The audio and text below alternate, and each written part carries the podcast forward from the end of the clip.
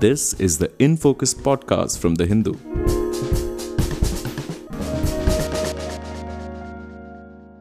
Hello and welcome to another edition of the In Focus podcast. I'm your host G. Sampath. The anti-corruption watchdog Transparency International has just released the 2021 Corruption Perceptions Index or CPI as it's called. This index ranks 180 countries on their perceived levels of corruption in the public sector. Countries are evaluated on a scale from 0 to 100, where 100 is very clean and 0 is very corrupt.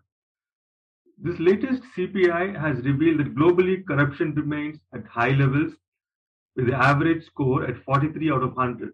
And out of the 180 countries, 131 have made no progress against corruption two-thirds scored below 50, indicating that corruption is a major problem, while 27 slipped to their lowest score ever. Although India's rank improved marginally from 86th to 85th by one, its score of 40 is even lower than the global average of 43, which seems to indicate that corruption in India is higher than in most other countries. The report also states that rising corruption is an enabler of human rights abuse and authoritarianism. For a better understanding of the Corruption Perception Index, global trends in corruption, and what the report has to say specifically about India, we have with us Venkatesh Nayak, who is a development sector veteran and has worked on transparency and public audit mechanisms for a long time. He's currently with the Commonwealth Human Rights Initiative. Venkatesh, thank you so much for joining us. Uh, thank you very much, Sampath, for inviting me for this podcast.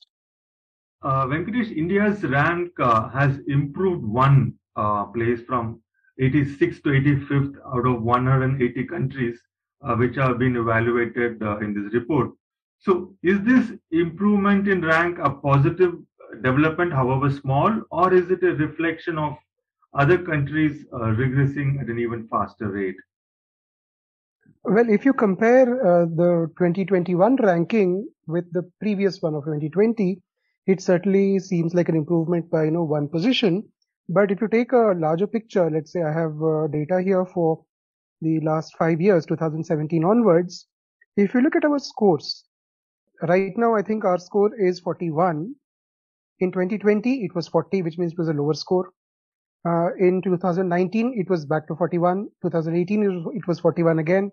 2017 it was 40. So our scores haven't really changed much. They just keep fluctuating. As far as positions are concerned, we were at 78th position in 2017 and 2018. But uh, we, of course, uh, there we have uh, you know risen again uh, in 2021 to the 85th position, which means higher you know your position, the better you're performing. But uh, the problem is that the score hasn't really changed much. So I don't think there is any significant you know change in terms of performance as far as you know India's you know, action on corruption is concerned. So uh, while other countries in the region and other parts of the world have certainly regressed, no doubt about that. But the fact that we haven't really significantly improved even in the last five years, that is, you know, cause for concern. I was also looking at the data for 2008. You know, this was uh, three years after the Indian Right to Information Act had come into, uh, you know, effect, and uh, our ranking had improved by about three or four positions in the overall total. Of course, at that point of time, Transparency International was using a different methodology where the scoring was from 0 to 10, unlike today where it is 0 to 100. So even in 2008, our position was at 85 and our score was somewhere in the range of 3.4 out of 10. So we actually haven't changed much in, irrespective of the fact that the methodology has, uh, you know, been revised. Our score has been less than 50% throughout. And that I think is cause for concern. And later on, uh, I'll be uh, sharing some data also with you to express uh, the, you know, my concerns about this because there is evidence also which indicates that we aren't doing better uh, than what we were doing on the front of corruption and tackling corruption more than a decade ago. Right. Uh, one of the points uh, which come out repeatedly in this report especially in this section on India, is that there is an erosion of what it calls voice and accountability uh, in terms of uh, this entire context or context of fighting corruption. What does this mean exactly? Yeah, I think the India country profile, uh, which I had helped review you know, before it was released, uh, you know, talks about the increasing pressure, oppression, and suppression of dissenting voices, and that is a huge cause for you know concern. Similarly, accountability in the context of demanding action uh, against uh, corrupt officials, the corrupt system, you know, uh, merely raising voice against this has become hugely problematic. Now, the uh, country profile also notes that journalists and activists who uh, expose corruption are at considerable uh, risk to their um, physical well-being. Uh, the World Press Freedom Index, which is released by the Reporters with, Without Borders in 2020, it ranks India uh, in terms of the in the World Press Freedom Index. Out of 180 countries, we are at 142nd position. But that's certainly not a happy you know state in which to be. And uh, there is, uh, of course, the World Press Freedom Index refers to the fact that four journalists were killed uh, in India on in the line of duty in 2020, but then uh, there are local reports which said that the number is actually six. Right. Let me stop you right there, uh, Venkatesh, for a second, because uh, we were talk- we began by talking about corruption, and now we are talking about uh, press freedom. And for some people, this might seem like we're talking about something completely else. So, just to clarify, so are we are we saying that yes, on the one hand, corruption as such has increased, and that's a problem, and it could mean that there is not enough action being taken against uh, those who are corrupt. There is not enough action being taken to bring uh, corruption down. That is one problem, a traditional problem. But now what we are talking about is speaking out against corruption or drawing attention to corruption itself has become a big problem because that could put you in danger. Is that uh, is that a correct uh, way of uh, putting it? Yeah, absolutely. I, will give you, you know, uh, the example of uh, the sector in which I myself work, which is uh, the transparency and accountability sector in governance. Now, uh, we have actually documented cases of attacks on RTI activists and even one-time users of right to information. A large number of them have actually used RTI to expose corruption, malgovernance, diversion of funds, theft or pilferage of public resources, and the data is shocking. Since 2010, 96 people have lost their life. They've been murdered for raising their voice, demanding greater transparency and accountability for corruption. 177 of them have been assaulted and more than 186 were harassed or threatened. Now, these are just, you know, cases that are reported in the English language media because we don't have a way uh, of tracking such reports of attacks on RTI users or those who demand uh, action on corruption, which are reported in the regional language media. But nevertheless, the phenomenon itself is hugely worrying. The most recent example of how anybody who raises a voice against corruption or malgovernance was witnessed in Rajasthan. Sometime around past the 20th, I think around the 23rd of December, there was a news report of uh, an RTI activist called Ambra Godaram, who is a resident of Badmer village in Rajasthan. He had exposed illegal liquor trade in his area he had also used the right to information to expose irregularities uh, in the implementation of development works using public funds in his panchayat. So the reward that he got was he was attacked by six people. They not only abused him, they not only beat him up, they actually drew nails, you know, iron nails into his legs, severely crippling his ability to even stand up. I'm not aware of his current health status, but at that point of time, he was bloodied very badly and he was lying in a hospital, you know, undergoing treatment. Now, this is the way in which the system rewards. And we have a national motto which says Satyameva Jayate, which is truth alone will triumph. So this is a gentleman who is pointing out that, look, you have an entire mechanism to take care of illegal liquor trade, but that's not working. And I'm giving you a complaint.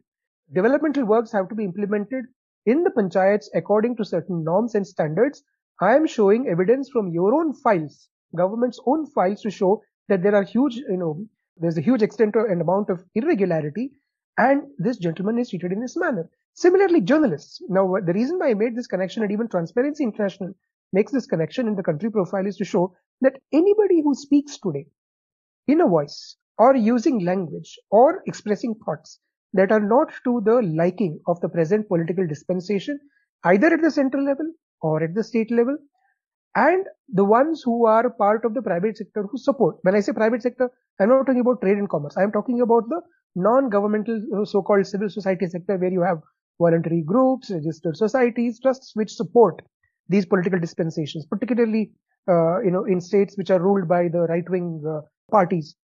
Now those groups attack not only activists but also journalists who speak out against uh, what they think should be criticized uh, about what the government is doing. And this is hugely problematic. And there I see this connection very clearly established between corruption in the widest understanding of the term, which is, you know, something that has gone bad, where there is no rule of law, where there is poor governance, where there is, you know, diversion of public resources, there is pocketing of, uh, you know, public money. And when you speak out against that, you are rewarded with assaults and violence. And that I think is hugely problematic because it indicates that there is no space for people to express themselves uh, against such a phenomenon freely and without fear. And the system itself is not working in terms of ensuring accountability of those who are involved in such kind of wrongdoings. Right. There is also at the same time uh, a lot of uh, news reports which come out uh, almost on a daily basis where we see various anti-corruption institutions such as the Enforcement Directorate, the CBI, the Vigilance Commission, etc they conduct conducting raids uh, every other day on some uh, business house or some businessman or some somewhere or the other, and we seem to see a lot of action uh, against corrupt practices like money laundering and you know illegal income uh, being amassed and so on. So on the one hand, you do see a lot of action on the anti-corruption front by various institutional mechanisms. But at the same time, the report also says that uh, the institutional mechanisms for fighting corruption in India have been deeply uh, weakened and compromised. So, how do you account for this contradiction? Yes, of course. I mean, that is the biggest worry. That on the one hand, uh, you get to see these you know, uh, glaring headlines about the law enforcement agencies, the enforcement directorate or the CBI or the income tax department or some other, you know, state level agency which conducts raids, unearths, you know, huge amounts of cash, um, unearths uh, illegal uh, you know, wealth that has not been accounted for before the taxpayer, sorry, before the tax authorities, etc., etc. But then they just remain headlines. Maybe if a certain media house is uh, interested in pursuing a case over a few weeks or a few months, you might get to hear or you might get to read updates about it. But beyond that, it doesn't really go anywhere. And here, I want to show something. Uh, I want to actually point out to some statistics which are uh, collected from government's own reports, which are published year after year which I'm quite surprised that the Transparency International report doesn't even take into account because it seems to be more of a perception based survey and impressionistic uh, understanding of how the anti-corruption mechanisms are working. But the data, uh, you know, let the data do all the speaking. Let me, you know, share with you, kindly bear with me. I'll take a couple of minutes to explain the trends. In 2018, according to the Crime in India report published by the National Crime Records Bureau, it's a central government agency. They collect a whole lot of data about action taken on crimes, from the stage of registration of FIRs to the stage of, you know, the case ending in court, either through in, in the form of conviction or acquittal. So this data is published for a variety of offenses. They, uh, the same report contains a lot of data about action taken against cases of corruption. So what we have is this. In 2018, 4,129 cases of corruption were reported, registered, and they were available for investigation. In 2019, there was a slight increase uh, in the number, it went to 4,244. However, in the year 2020, the first year of the pandemic, the uh, number of cases had fallen down to 3,100. So there could be a variety of reasons because the country was under lockdown for a very long periods of time. And also most of the government offices were not functioning to full capacity, you know, physically. So perhaps that's one of the reasons why the uh, numbers might have fallen in 2020 as compared to the previous years. But uh, let's leave that aside and let us look at the manner in which the system has acted against these cases. According to government's own data in 2020, you know, for the cases that were registered that year, the pendency, which means that the cases had not reached any kind of conclusion in terms of whether acquittal, discharge, or convictions, the pendency was 96.1%. So you have barely 3.9% you know, of cases that have actually reached uh, finality in the year 2020. That's hugely problematic. But let's go further you look at the conviction rates, that is the number of the percentage of cases which reached conviction after charge sheet was filed, which means that the police has investigated these corruption cases. They found evidence for uh, the purpose of conducting trial and they have been put before the court and the competent court has conducted the trial.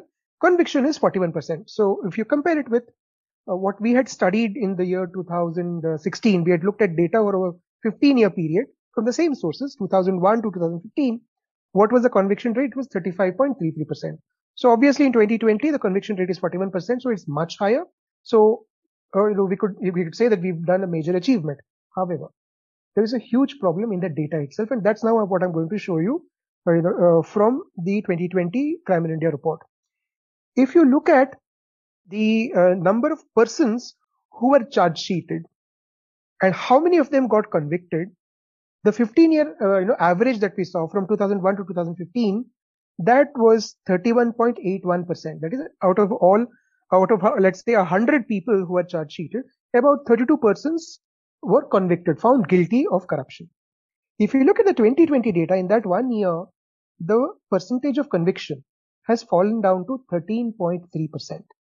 Now that is abysmal. This is almost like a uh, you know it's a 200 percent decline and it's hugely problematic.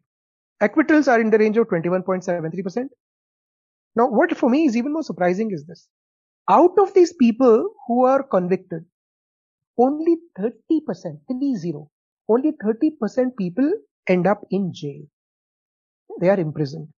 So what happens to the rest is a huge question.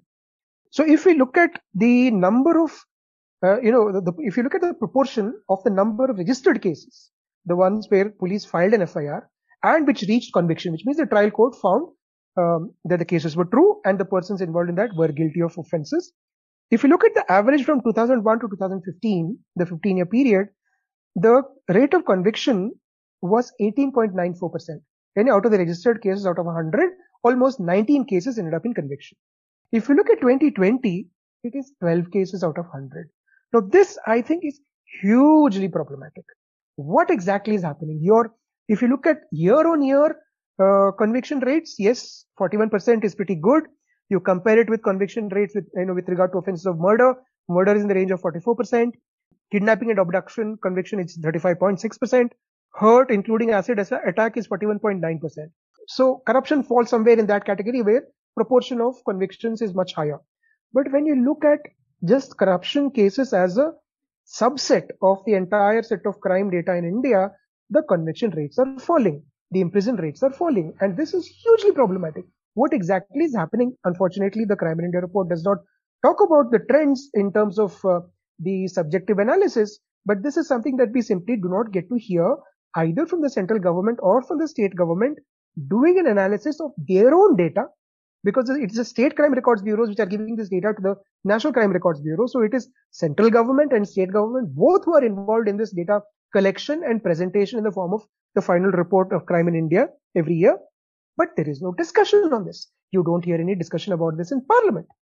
That for me is hugely problematic. And unfortunately, the Transparency International report does not take this phenomenon into consideration. Therefore, we, you know, we see this minor bit of change from 40 to 41. Our score has improved from 85 to 86. Uh, sorry, from 86 to 85. Our ranking has improved. That really is a perception based uh, finding. But there is hard data which I've now presented to you and to your listeners that is showing the abysmal performance of the anti-corruption mechanism in India. Right. Once, uh, right. I think it's it's it's fairly sort of clear that the the seriousness uh, in terms of prosecuting corruption cases has been on a decline. But if we take a step back from the actual corruption uh, centric kind of uh, discourse, there is also some uh, something else which is really worrying uh, from the report uh, which we are talking about, which is that it states that the vast majority of human rights abuses in India are enabled via a corrupt environment. Now we have seen uh, different aspects of uh, corruption and how it can impact, make life difficult for the poor, difficult to access benefit, difficult to access welfare uh, measures. But here we are talking about corruption enabling human rights abuses. I mean, generally at least in the way uh, we journalists cover them, corruption and human rights violations are seen as uh, completely separate issues. Now, can you unpack this apparent linkage between corruption and human rights abuse because they seem to be related as per what the report is saying? Yes, of course. Uh, the uh, United Nations Human Rights Mechanism has made this connection between the existence of corruption uh, as a phenomenon which results in a range of human rights abuses, human rights violations for quite some time. And I'm glad that the uh, latest report uh, of the Transparency International uh, makes this connection uh, not only for India but for other countries, you know, as well. But let me give you some examples of how corruption manifests uh, itself and results into in, in human rights violations. Now, I think the single biggest example of that is something that we witnessed during the first wave of the pandemic in the year 2020. People were dying because of COVID. You know, uh, uh, for a long time, vaccines were simply not available. Treatment was not available. So the ones who were lucky, who had a good immune system survived and the ones who had comorbidities, they were, you know, perishing faster.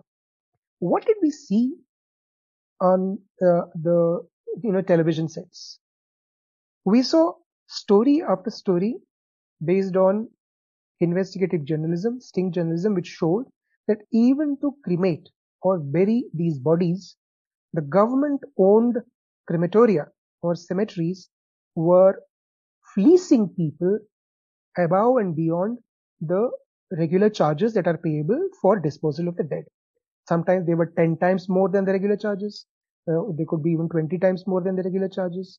Now this is corruption and it is affecting the, even the dignity of the person who has died and the family members who want to dispose of the body of their near and dear one. Take the case of hospitals. Even without the pandemic, today if you go to government hospitals to be able to get good treatment, there are stories after stories of how people have to bribe everybody, starting from the ward boy.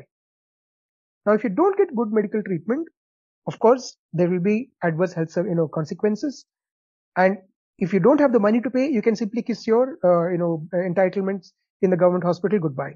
There are n number of stories of how medicines that are supposed to be distributed free of cost in primary health centers, poorest of the poor people are compelled to buy them they will not even be given receipts. They just have to bribe the uh, the compounder or the one who's in charge of the medicines you know store to get those uh, you know medicines.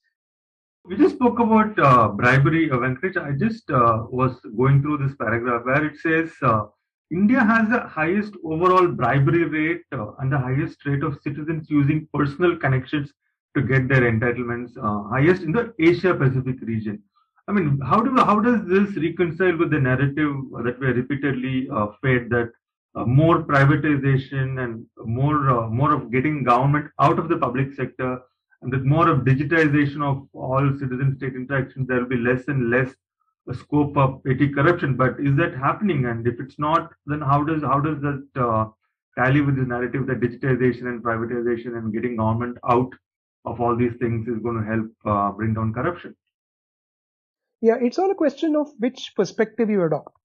If you take the perspective of those who want to digitize almost everything in our economy in terms of provision of public services, everything looks fine because they said, okay, fine, we've done, you know, so much of digitization, money directly goes into the bank accounts of the, uh, you know, most deserving people, and therefore we've eliminated all other forms, you know, the previous forms of corruption where you had to bribe somebody to, you know, avail those benefits. Now let me give you some example. Let me illustrate how digitization has actually uh, it has bred newer and newer ways of corrupt behavior. We give you this example of PM Kisan. Now we are all aware, I'm sure your uh, listeners are also aware that West Bengal was the last state to implement the PM Kisan Yojana where 6,000 rupees are deposited in the bank account of registered farmers uh, subject to certain uh, disqualification criteria like if you are a income tax payee, then you are not entitled. If you're a government servant, you're not entitled. If you're a pensioner, you're not entitled. That's a different matter. Anyway. So in West Bengal, what happened was, and this is a real life story because I have been working with this RTI activist based in Chowbis Pargana district, where he found that a lot of farmers in the village, despite being eligible, were simply not able to register themselves successfully on the online portal. Huh? Now, you don't even have to give an application to anybody else. You have to just go to the online portal and fill up your form, submit your Aadhaar and other, you know, required documents, and you are supposed to be, uh, you know, the enrollment is supposed to happen automatically. But what was happening here? The agriculture department would wait upon the panchayat sarpanch to verify the identity of the applicant and only then would they allow registration to be completed successfully. So They try to find out what exactly is happening. Why aren't we being registered? So they went to the panchayat sarpanch. The sarpanch said, I don't have the verification form. Go to the local booth level political leader of the ruling party and he will give you the forms. So these people go to that booth level political leader and what he does is this. He says, I'll give you the form, but please fill up this blank form first. So what is this blank sheet of paper that you're asking me to sign on? It's a party membership form. So we will fill this up later for you. So unless you fill up this form, you will not get the verification form, which we will, uh, which is required for claiming this, uh, you know, benefit. So this is one way in which corruption happens. Now look at the other way in which the corruption happens, and that's been reported from Rajasthan. During the first wave of the pandemic, the central government launched something called the Pradhan Mantri Garib Kalyan Yojana, under which for the period of three months from April to June, about 20 crore women across the country were given 500 rupees each in their Jan Dhan Yojana accounts. The, those accounts, as your uh, listeners would be remembering, they are open for ensuring financial inclusion of these uh, underprivileged segments of society, especially, especially women, to become part of the banking system. So how do you access money from your account? You can either go to the ATM or you can go to the bank branch where your account is located, where it is, uh, you know, opened or you go to somebody called a bank mitra, who is called a banking correspondent, and you give your details, you give your uh, thumb impression and all of that, so that your Aadhaar can be verified, and then you can draw money from there. There are stories after stories, not only from Rajasthan but from other places also, where women go withdraw the money through the banking correspondent, and then when they come back later on and check the bank balance, they have withdrawn only 500 rupees, but a thousand rupees have disappeared from their account. There are stories after stories of this. So what has happened is this, that while middlemen, of course, who earlier who were influencing the way in which the poorest of the poor would access these entitlements, which are part of the welfare schemes mooted by the, either by the central or state governments, now, because of digitization, there are innovative ways through which the uh, money is being pilfered. So what is happening is digitization has, of course, tried to resolve some of the earlier problems, but it has created a new set of problems for people and the end result is continued deprivation of the rightful entitlements of people. And this for me is corruption. And unfortunately, we do not have, you know, enough evidence that the governments or the administration at different levels are tackling this problem. We simply don't get to hear about it. Right. Uh, we're running out of time, uh, Venkatesh. Uh, just one final question before we wind up. Uh, one of the trends uh, highlighted in the report is that I quote, even historically high performing countries uh, are showing signs of decline uh, in terms of their uh, corruption index. And one of the key elements of this de- decline is the lack of transparency uh, uh, with regard to pandemic management decisions, since, of course, this report covered the previous year. So, does this indicate a broader trend towards authoritarianism in both the developed and the developing world? Yes, of course. I think avid political watchers and academics will be, uh, you know, able to recognize very, you know, ably the increase in the tendency of governments to centralize power, have greater control over the lives and decisions and choices of citizens during the pandemic. And that has been happening since 2020. Even now, it's continuing. I will not go into the details. Everybody knows whether it is the mask mandate or the vaccine mandate or uh, the lockouts or who can you know, go where, how many people can come together. Of course, many of them are absolutely crucial. They're essential as far as ensuring public health and safety is concerned. However, it is undeniable that the authority of the state is increasing. It's, you know, it's becoming all pervasive. Now, in the context of that, if you look at the Indian experience, we've had huge problems with accessing information about what the government is doing to mitigate the suffering, provide health services, provide the essential uh, uh, necessities that ensure that people survive uh, with dignity, that is usually lacking. Whether it be the the kind of support that migrant workers who are hugely distressed, millions of them, you know, how many of them in which district have received support? There is no data available. COVID vaccine purchase agreements entered into with the manufacturing companies, whether they are local or foreign, there is no agreement. So there, there is no transparency. Whether it is about um, the uh, clinical trials regarding the efficacy of vaccines at the trial stage, data is simply not made public. So case, uh, or you uh, take a look at the donations that have been made to the PM CARES fund, who has paid how much, how is that money being used? There is simply no transparency. So increasingly what is happening is on the one hand, the authoritarian structures of government at different levels are getting strengthened more and more thanks to the pandemic. Transparency is taking a beating and automatically accountability also is going to be abysmally low. And that is hugely concerning for us. Actually, the pandemic should have been treated as a situation where the government would take people into confidence more and more, share more and more information with them, be a lot more uh, you know, honest, sincere, and open, and win people's confidence. But unfortunately, not only in India or South Asia, but in many other parts of the world, the opposite, uh, you know, the trend seems to be going in the opposite direction. That is hugely concerning. Right. In fact, in the, the, last 20, 22 months of the pandemic, as you rightly pointed out, uh, was an opportunity for the government to take people into confidence, uh, to be proactive in terms of sharing all kinds of key information and data that everybody would be keen to know. But what we have seen is uh, more of an impulse towards centralization, and uh, people have found it difficult to access uh, information, to access data. And of course, as uh, we all know, with greater opacity uh, comes less accountability, and less accountability automatically means uh, more of corruption. thank you so much, Venkatesh, for sharing your thoughts and insights and your field experiences on this uh, issue. A pleasure talking to you. Thank you very much, Sampath. In Focus will be back soon with analysis of the biggest news issues.